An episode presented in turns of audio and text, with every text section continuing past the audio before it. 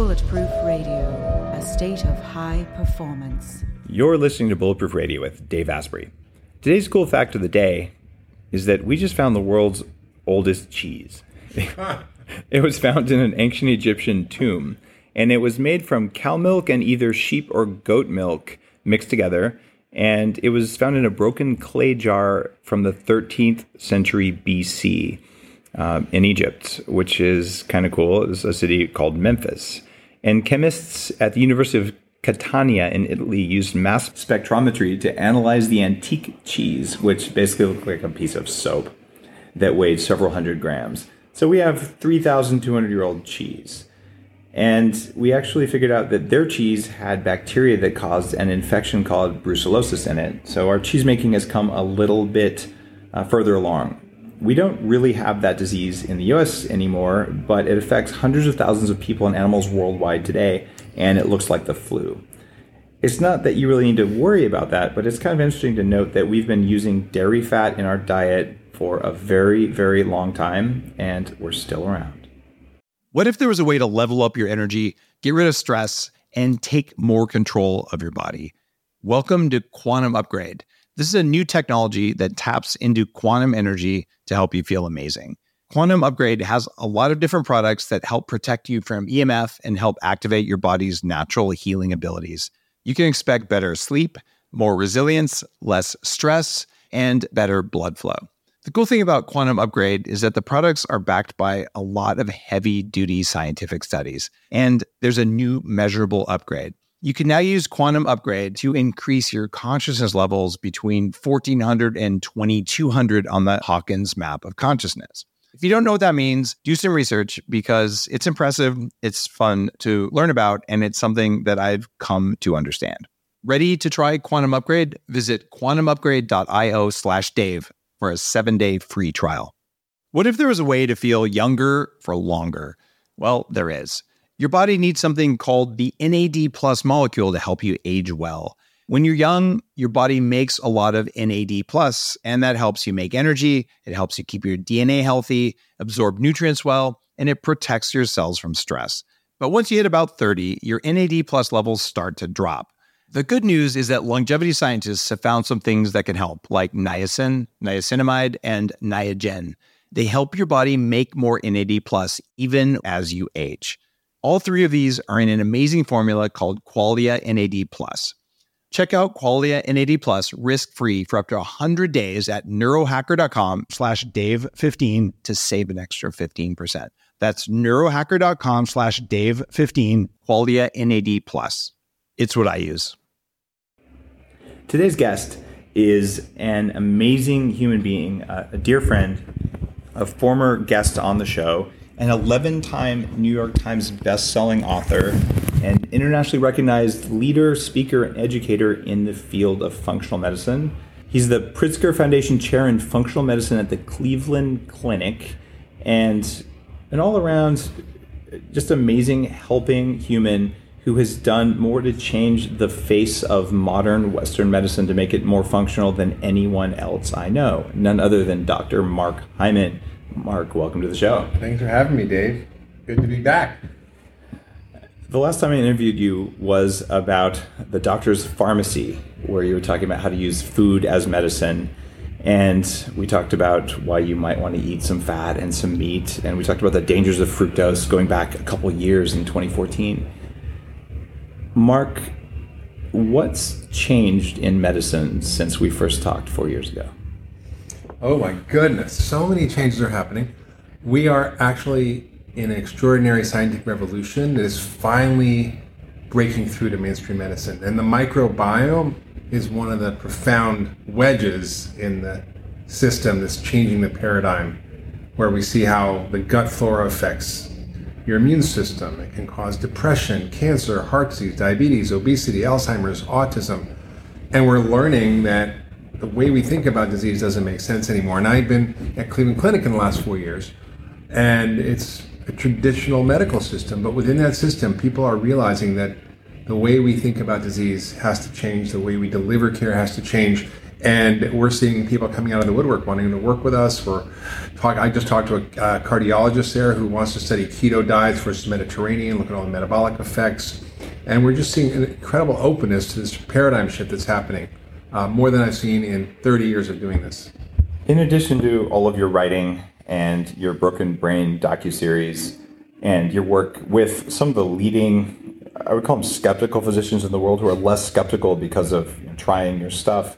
Uh, you just launched Doctor's Pharmacy, uh, your new podcast, uh, which is which is doing really well, and it's that kind of success that led me to uh, profile you in my new book, Game Changers, eh, where I looked at almost 500 people who had big impacts on the world to say what are the common elements amongst them, and one of the things that stands out uh, from you, just in that that data driven analysis, is you have this really big, uh, kind of compassionate, uh, giving heart uh, that you don't find in every doctor.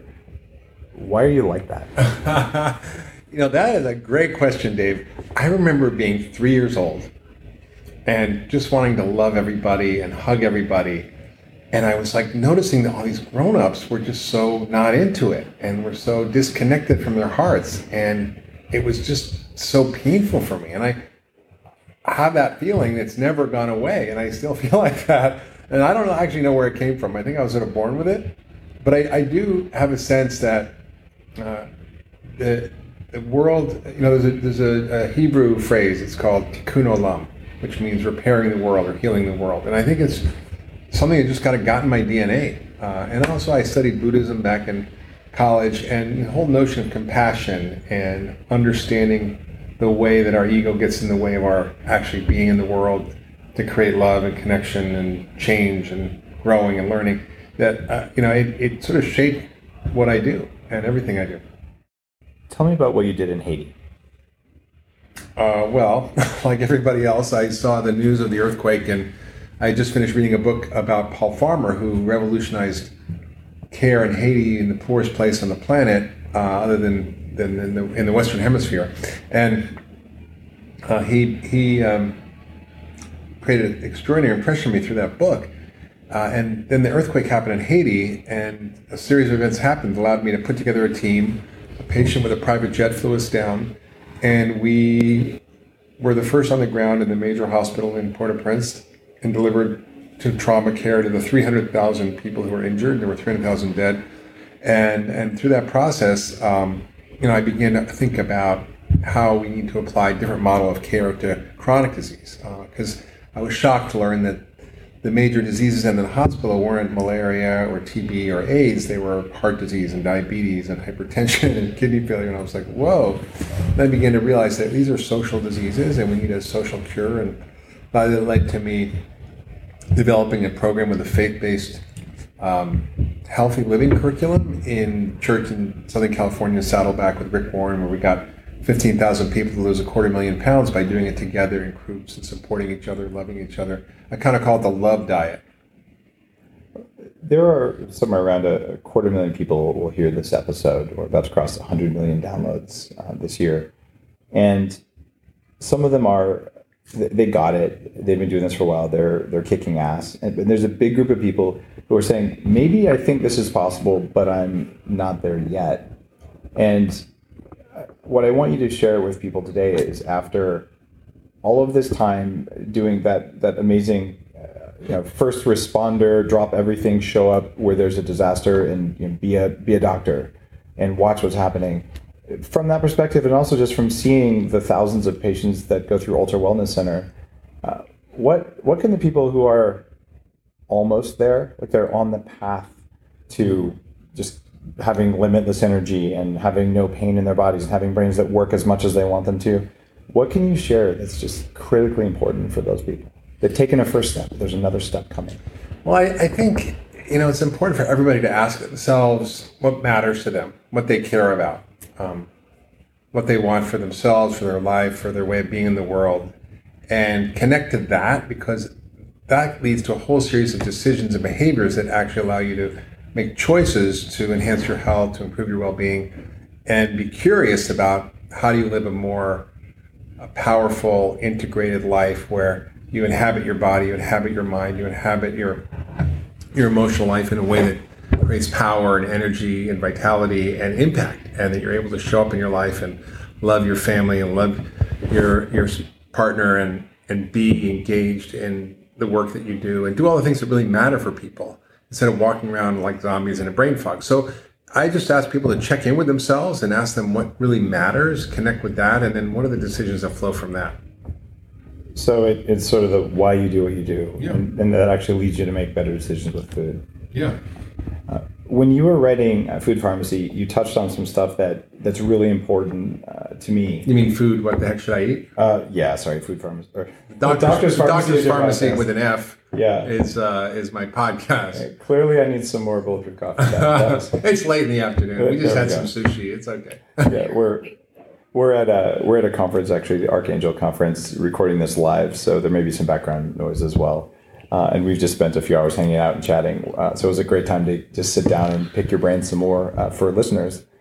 Uh, when you were writing "What the heck should I eat," you talked about not just what food does to people, but what food does to uh, the environment around us. And Kimball Musk was on the show, and you know, we talked about his work in that space and, and how there's a revolution in grass-fed agriculture and fresh and local.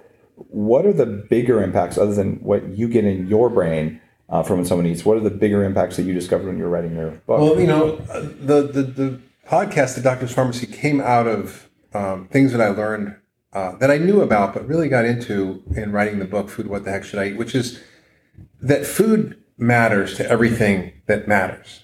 It matters to our health. It matters to the economy. It matters to the environment, to climate, to social justice issues, to poverty, to violence, to kids' ability to learn, even national security. And and most people don't connect food to all these things. So how does that work? And I began to unpack that. And I'm writing another book that really goes even deeper into this. I included some in the book, but food um, clearly it causes chronic disease. It's the number one cause of our chronic disease epidemic, which affects one in two people.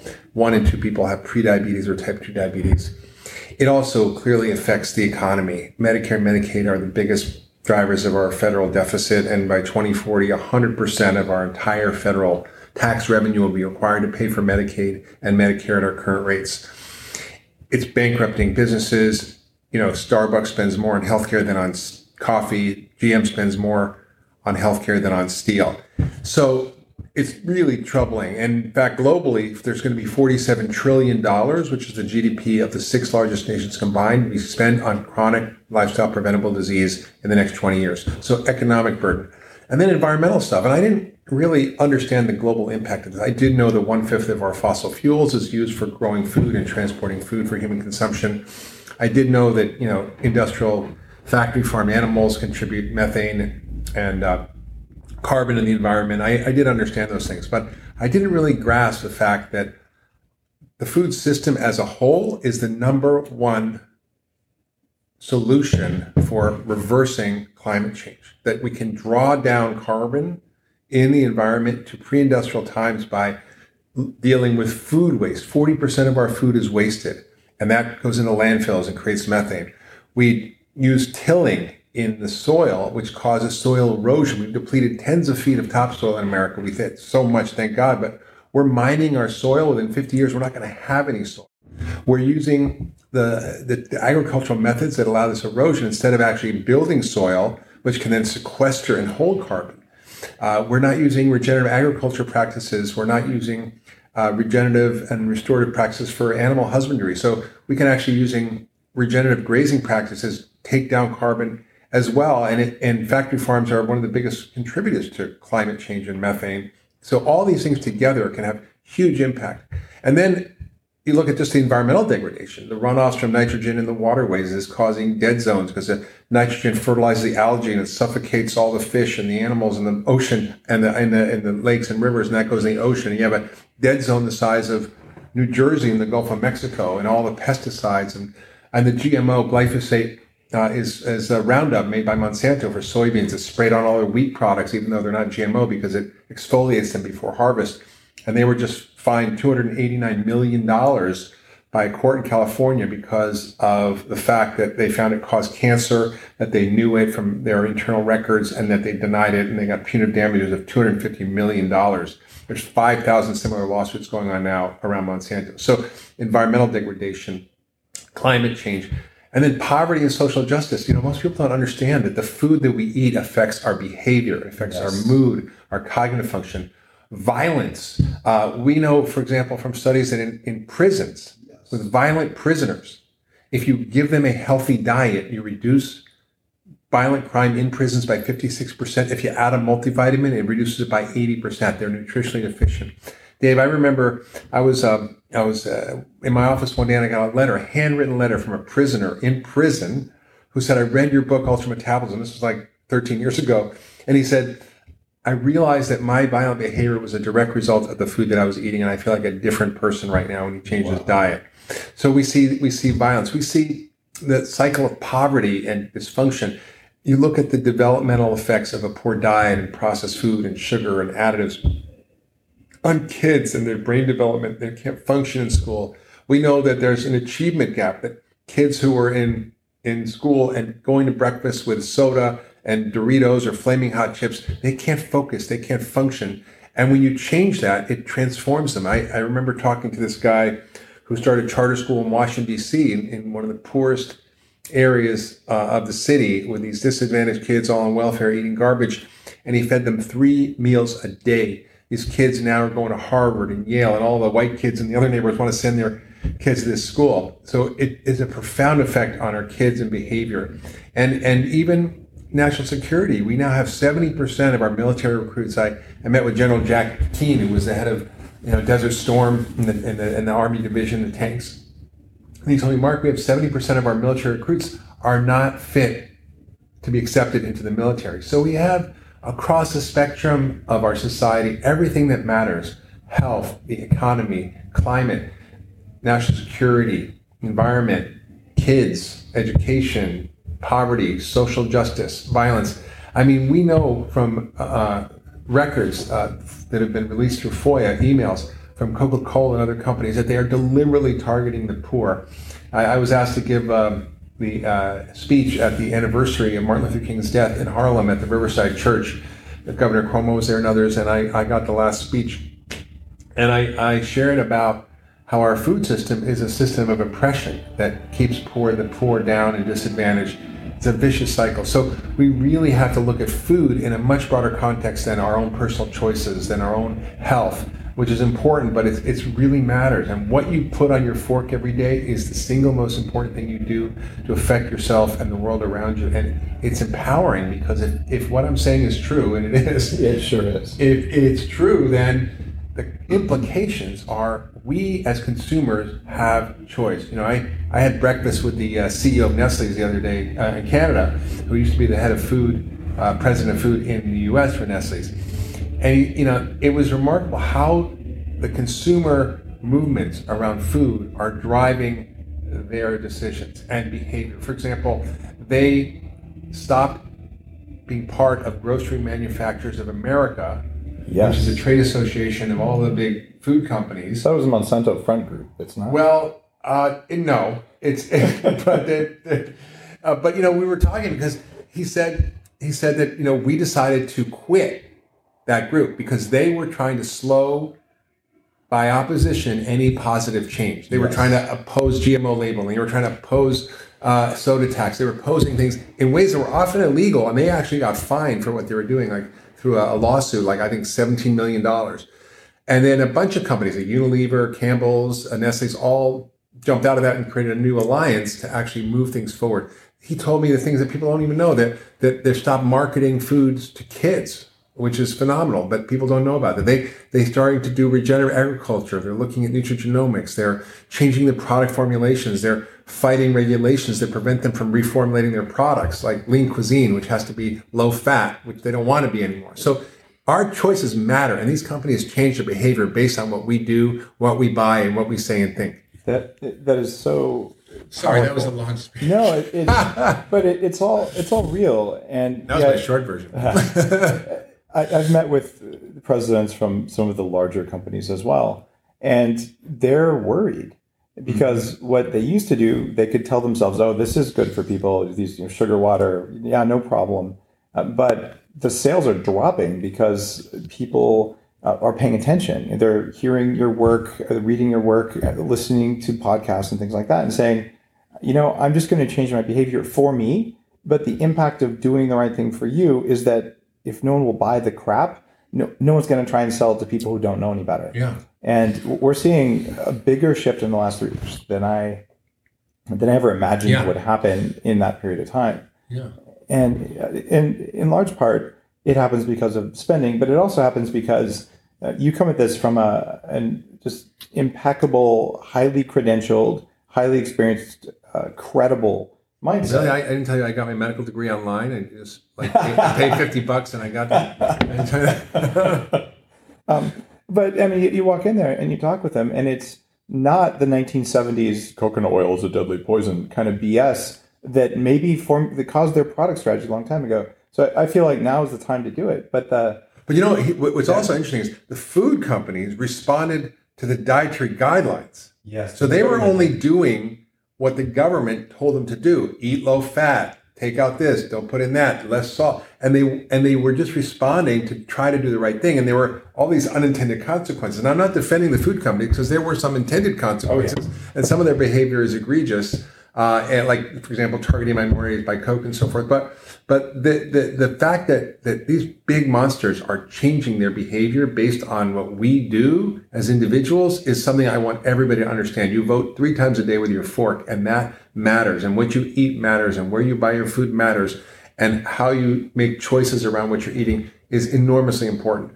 And and these companies then have the power. You know, like Walmart says, we don't want trans fat in anything. All their vendors have to change because they're one of the biggest the biggest. Uh, uh, you know, outlets for their product, or they say we don't want as much cardboard and packaging, or if these big food companies say to their ag, big ag companies, we don't want you to have GMO, or we don't want we don't want you to you know make high fructose corn syrup and everything, and they, they'll start to change what they're doing. If we want regenerative agriculture, if we want organic, and and right now we we need those big companies to help push the marketplace because unless we actually realize that that the way things changes by scale, it's not going to change. In other words, if if the biggest food company in the world says to uh, their agricultural producers, we only want regenerative agriculture. We want you to change your soil practices. We want no-till farming. We don't want you to use these drugs or these. You know, what I went to this conference once. It was like an ag conference. I don't know why they invited me to speak. And this guy I sat next to was was. Um, I said, "What do you do?" He says, "Well, I'm in plant medicine." I'm like, "Plant medicine?" I'm like, "What do you mean?" He's like, "Yeah, we make pesticides." that's not what I thought. And the other guy sitting next to me was Mr. Cargill. Wow. And I was like, okay, what's going on here? Who invited me to this party? The the fact that you're willing to go to those parties and crash them is, is one of the reasons. I was invited. I wasn't even crashed. you're you can just tell from your energy like you're one of the the game changers uh, and uh, that's why i included you in the new book uh, because I want people to know what's going on inside your mind and the habits and, and things that you do and so uh, one of the laws uh, your stories in there the laws about how people behave and the book uh, game changers is on amazon for pre-sale right now and so i want to dig a little awesome. oh, oh thank you um, I, I want to dig a little bit deeper into uh, uh, into what goes through your mind when you're sitting down next to Mr. Cargill and Mr. Pesticide. Uh, I mean, do you get pissed off at these guys? Do you feel You know, sorry for them? Like, like what's up? know, it, it goes back to your first question, which is, you know, I lead with love okay, and compassion. you, always show up that way where, wherever I've seen you. Okay, And these are human beings. Yeah, You're, everybody's a human being before they're Republican, conservative, whether they're, you know, Monsanto Exactly. or whether they're, you know, like uh, Whole Foods. They're all human beings. And um, they have their beliefs and their attitudes, and it's fine. We may disagree, but I always lead with building a heart connection with somebody, an authentic relationship, and having a real conversation and inquiring and asking instead of like, you know, grandstanding and Yeah. pounding them with my beliefs. I'm like, I'm curious. Like, what what is this for you? What do you think of this? What about these issues? What about this fact? And and we start to have a dialogue, and it's it's a it's a dynamic, engaging, real conversation like I, I don't I don't have any illusions that you know that they are necessarily going to agree with me or do anything to change what they're doing. But it, all, a lot of it for me is being curious about how do they think, right? You know what did what did uh, what did what did Lincoln say? Keep your friends close, but your enemies closer. Right. I don't exactly see them as my enemies, but I think you know there's a, I think it's like, I don't know the number exactly, but I think it's like an $18 trillion global food industry. And uh, it's the biggest, it's the biggest industry on the planet. And it's not going away. So we have to figure out how to push it in the right direction. And hating on it isn't how to push it in the right No. direction. No. And my experience with these people is when I first started getting to know, uh, you know, people are running really big, billion dollar plus uh, food things, making decisions. And as Bulletproof's growing, I realized so many of the things that I want to do, there are regulations preventing me from Yeah, doing it. right. And, and that is not cool. And none of us like it. And even the companies who are doing what I would consider uh, nutritional harm and environmental harm to the world, when you talk to the executives, they do not say, "Oh yeah, we're doing that, ha ha ha," but we're rolling in the bucks. It, there's no mindset like that. They believe they're feeding the world. They believe they're doing the right thing because they have the facts wrong, right? So it's changing their mindset. But when they change their mindset, hey, most of them have kids and grandkids. They want to create that same kind of a world. So it's just a matter of getting the knowledge that we now have into their hands, letting it soak in, and creating a world where, well, if you don't do that, no one buys your stuff. So you have to do the right thing. And one of the areas that I'm most passionate about is in grass fed agriculture. Yeah. Uh, because, Dave, did I tell you I'm thinking of starting a grass fed ranch in Colorado? are you really? Yeah. So I, I have I, I have four sheep uh, and two pigs on my small organic farm, and I can tell you where the sheep poop, the grass is insane, and where the sheep don't poop, the grass is okay. And uh, there are people who say, well, you can't eat animals; it's bad for the environment. Eating industrial animals is unethical.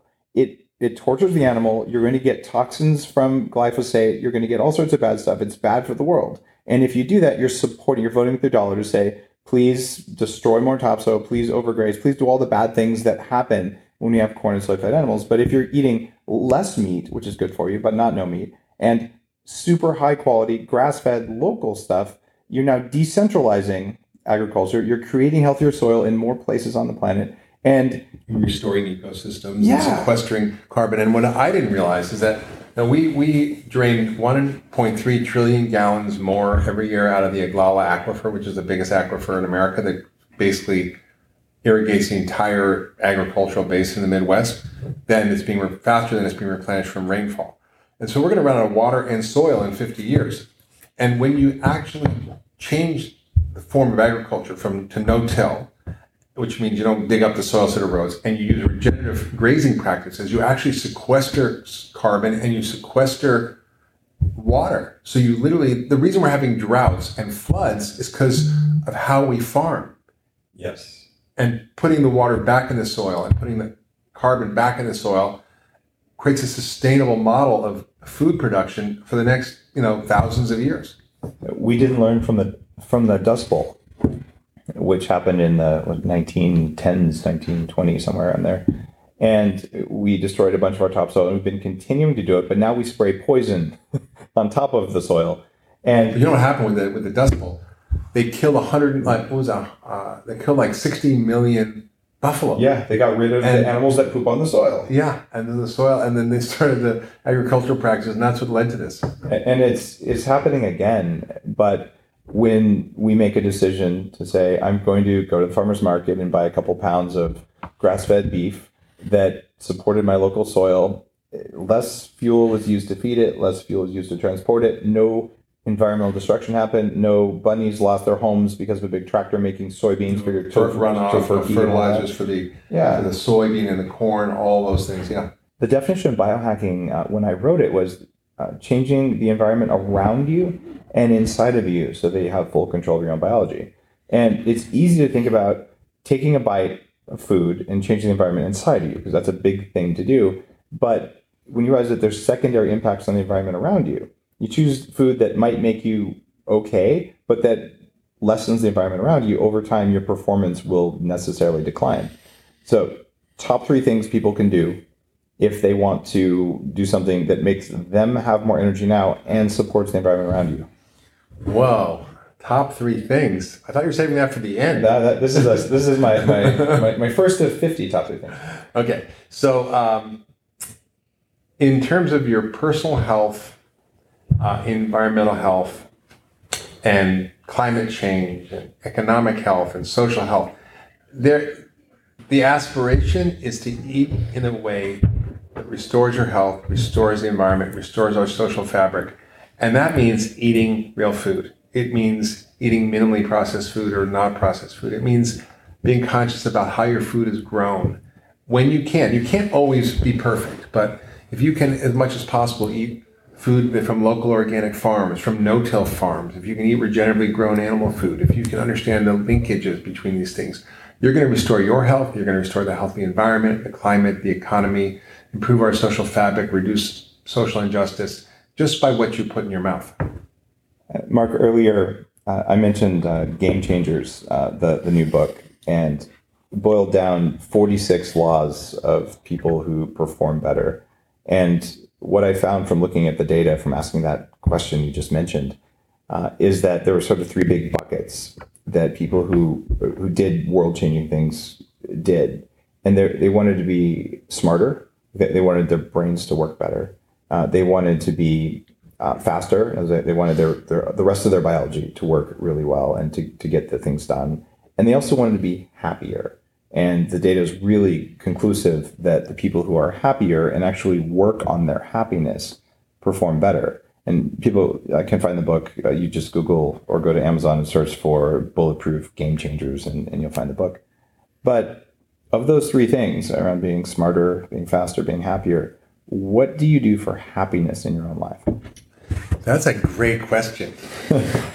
and I think uh, it, it may sound esoteric, but the reason that most of us suffer is because of our beliefs and what they lead to in terms of our perceptions of any situation and then what that makes us feel like right mm-hmm. so often our beliefs are determined by experiences and things we've had that we generalize to everything for example when i was a kid i had a stepfather who had a rage problem and uh, one day i was seven or eight years old my mother said take, we didn't have carburetors back then, you know, or garbage disposal. So she said, take the soup that's left over and throw it down the toilet.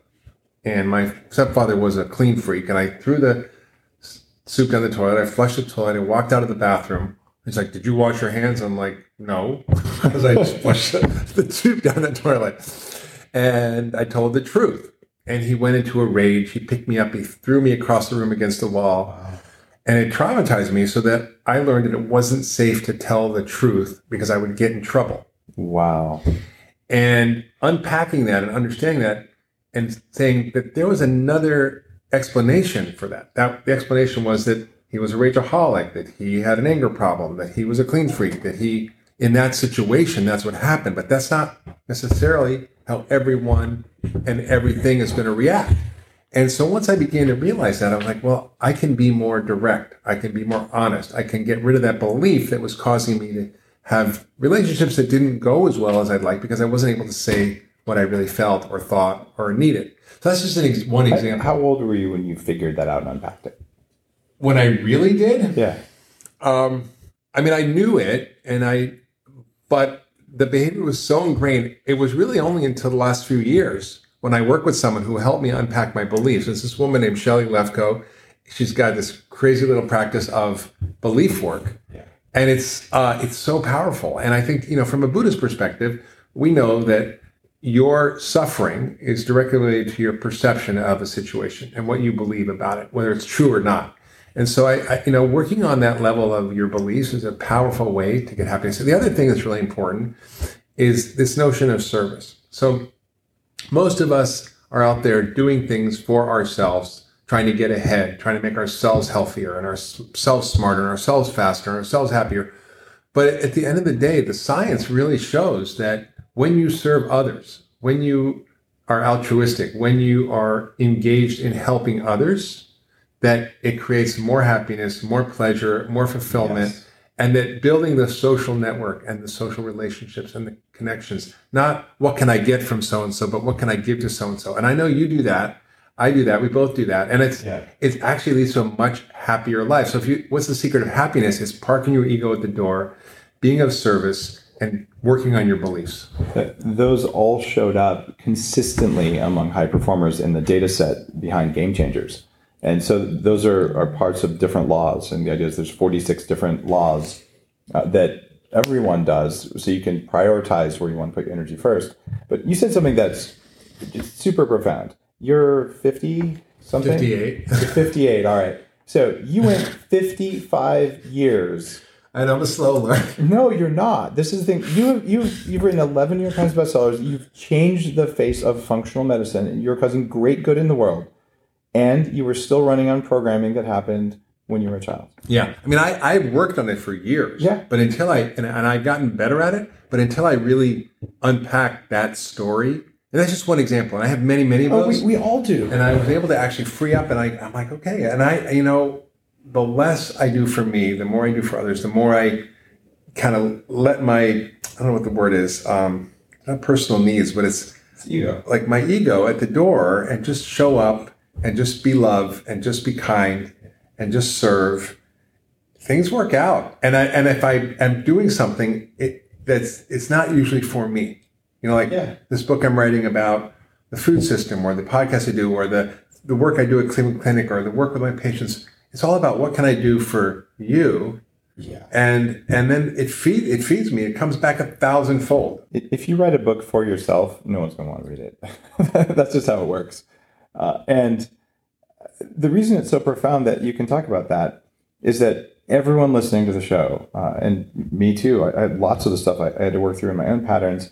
You learn these lessons before you can think about them, and then they just show up in your decisions, in your relationships, in your business, with your friends, uh, in everything you do, and they're entirely invisible when did you first know? So you really got through this a couple years ago. When did you first go, wow, this is an issue for me? Were you 20? Were you 30?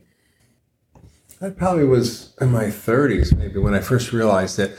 But you know, there's different things that have happened. Yeah. You know, there's a few things that have happened that for me personally that have really affected my way of being and my belief in myself. And they were epiphanies that happened in my life in different circumstances that I didn't really like learn. They just like were lessons that showed up. One was when I was 18 because I, I was kind of a weird kid and I was a little nerdy and I read books and didn't have a lot of friends and and uh, people made fun of me and I went out west and I was after high school and I was backpacking and I was camping with these guys and was, they were kind of making fun of me and I you know I would get very hurt. I was very sensitive.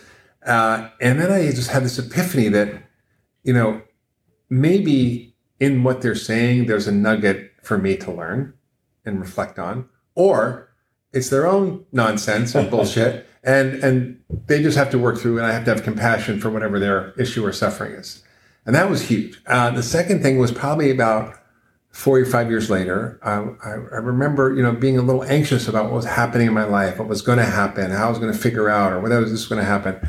And I just remember having this moment, this epiphany, where I, I just realized that if I reframed my way of being to trusting that everything was going to work out, that I would be better off. That I just I just could literally had this sense of faith that everything that was happening to me was the right thing in that moment, even if it wasn't great.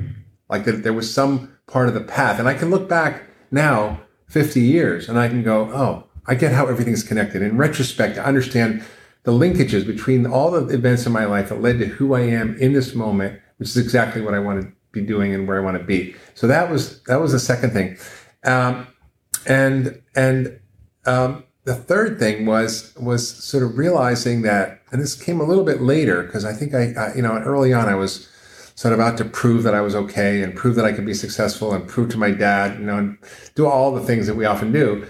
And once I sort of got out of my own way and I go, this isn't for me. Like I'm not here to serve me. I'm here to be a service in the world and to love and just show up. I don't get stressed at all anymore. Yeah. like I just never. I never get stressed. And I'm like in the most awful situations and think people are uh, horrible things are happening. And I'm like, and sometimes I, you know, there's some personal thing like with a family member, I might get, you know, I might get a big feeling, but most of the time, like, and my wife's like, how, like, you know, the plane we miss or this happens, or I'm like, whatever, it's all going to work out.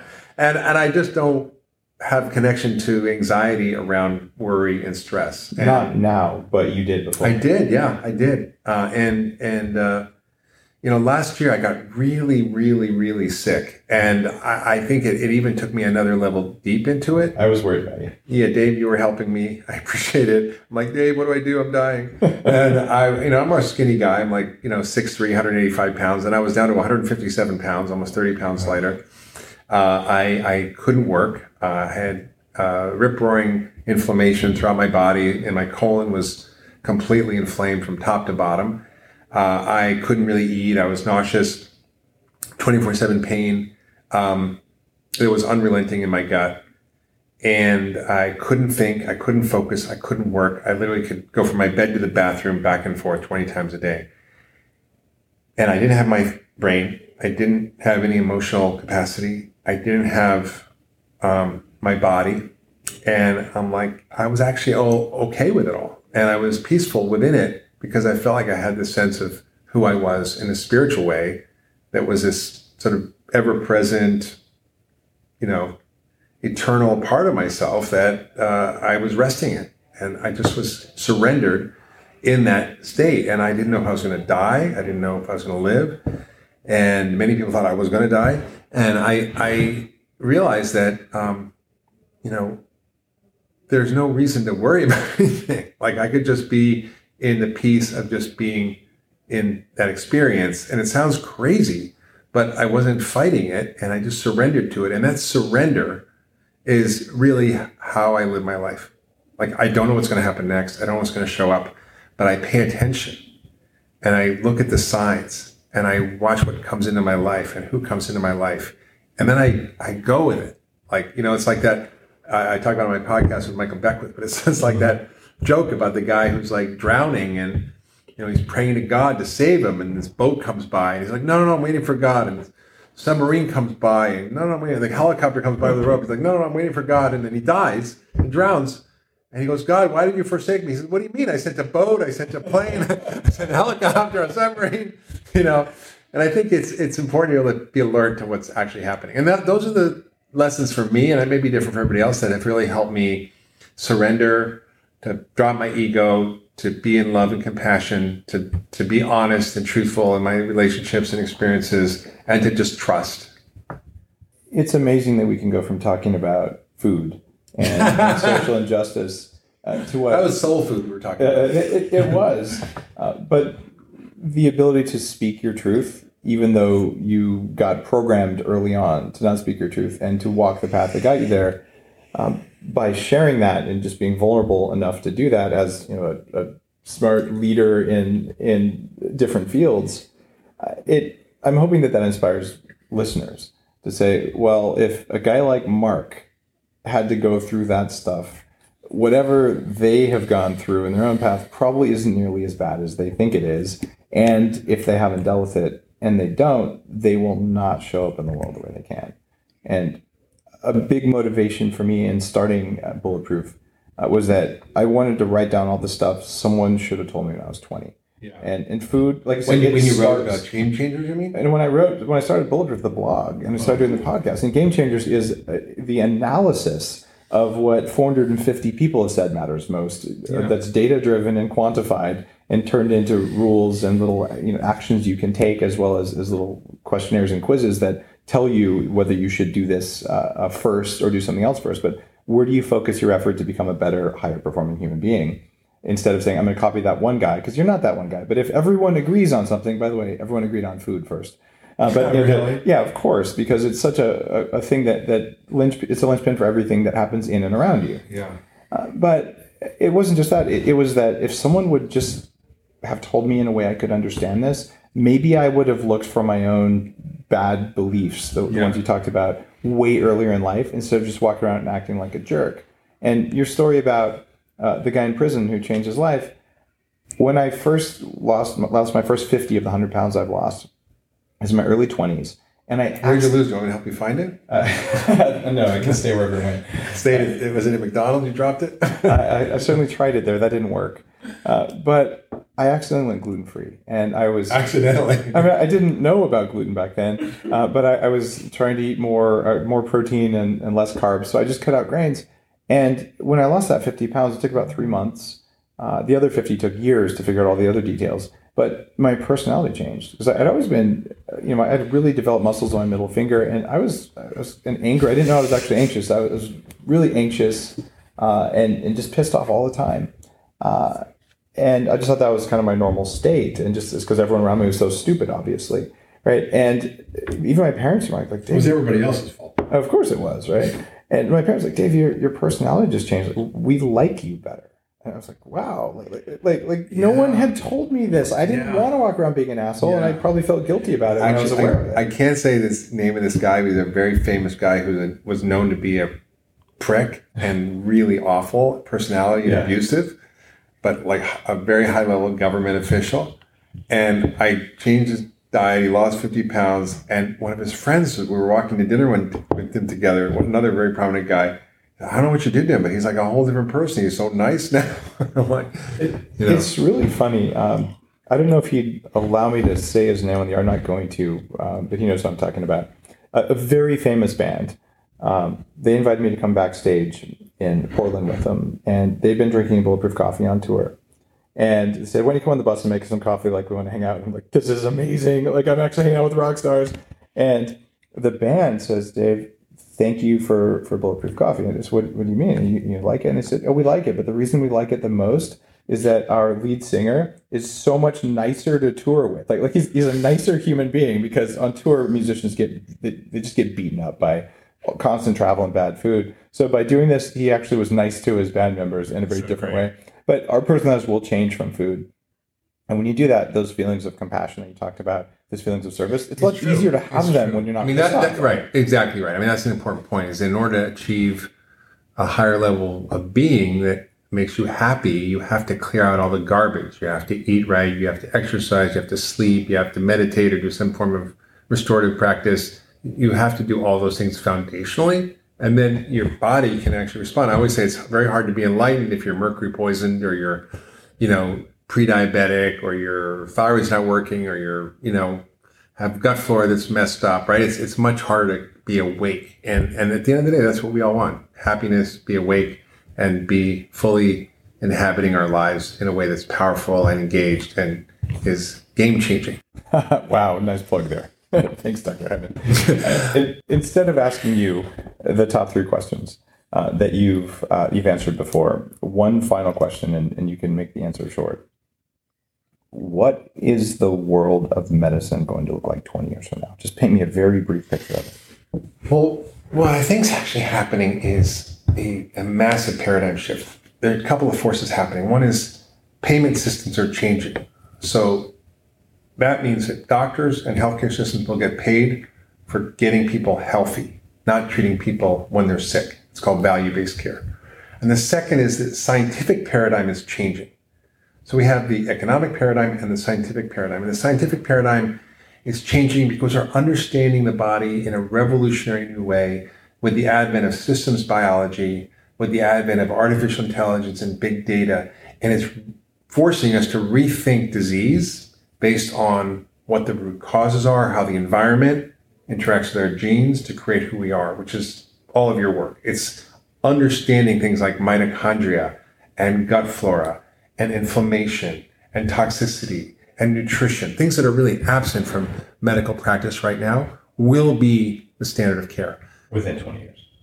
I hope. I'm trying to make it faster. It might be longer, but it's inevitable. It's happening and it's being disrupted in many ways outside of healthcare. I just found out from uh, somebody who sold their company to PayPal for $600 million. That was a, a, a digital wallet that paid out all kinds of people for different things and they had different clients. One of them was Google. They have 300,000 people they're paying for doing medical research every month. Wow. Like, what is Google doing? It's not a healthcare system. How is it doing medical research? What is it doing? Why are they paying, you know, 300,000 people to be part of medical research every month? That's the kind of stuff that's happening and it's disruptive and it's exciting and it gives us the potential to leapfrog ahead of what we're doing. It's like going from the abacus to the iPhone. And, and I think we're going to be seeing that happen more rapidly than we think. Thank you, Mark. Uh, thank you uh, for your work. Thank you for your podcast, uh, The Doctor's Pharmacy. I got the name right. You did. Spelled an F. A R M A C Y, a place for conversations that matter. You can find it on iTunes and anywhere you find your podcast. It's if you like Bulletproof Radio, you'll love Mark's show. I, I've been a guest, and if this was an interesting interview for you, check out Game Changers. Just go to Amazon. You can pre-order it. Just search for Bulletproof Game Changers, and you will find an awesome book and hear more from Mark in there. Mark, thanks again. I, I got the book. It's really, I got a pre copy. It's awesome. Really. If you want to know how great people do great things and are happy, check it out.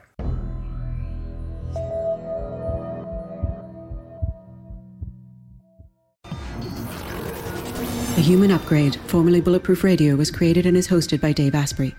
The information contained in this podcast is provided for informational purposes only and is not intended for the purposes of diagnosing, treating, curing, or preventing any disease. Before using any products referenced on the podcast, consult with your healthcare provider, carefully read all labels, and heed all directions and cautions that accompany the products. Information found or received through the podcast should not be used in place of a consultation or advice from a healthcare provider. If you suspect you have a medical problem or should you have any healthcare questions, please promptly call or see your healthcare provider. This podcast, including Dave Asprey and the producers, disclaim responsibility for any possible adverse effects from the use of information contained herein. Opinions of guests are their own, and this podcast does not endorse or accept responsibility for statements made by guests.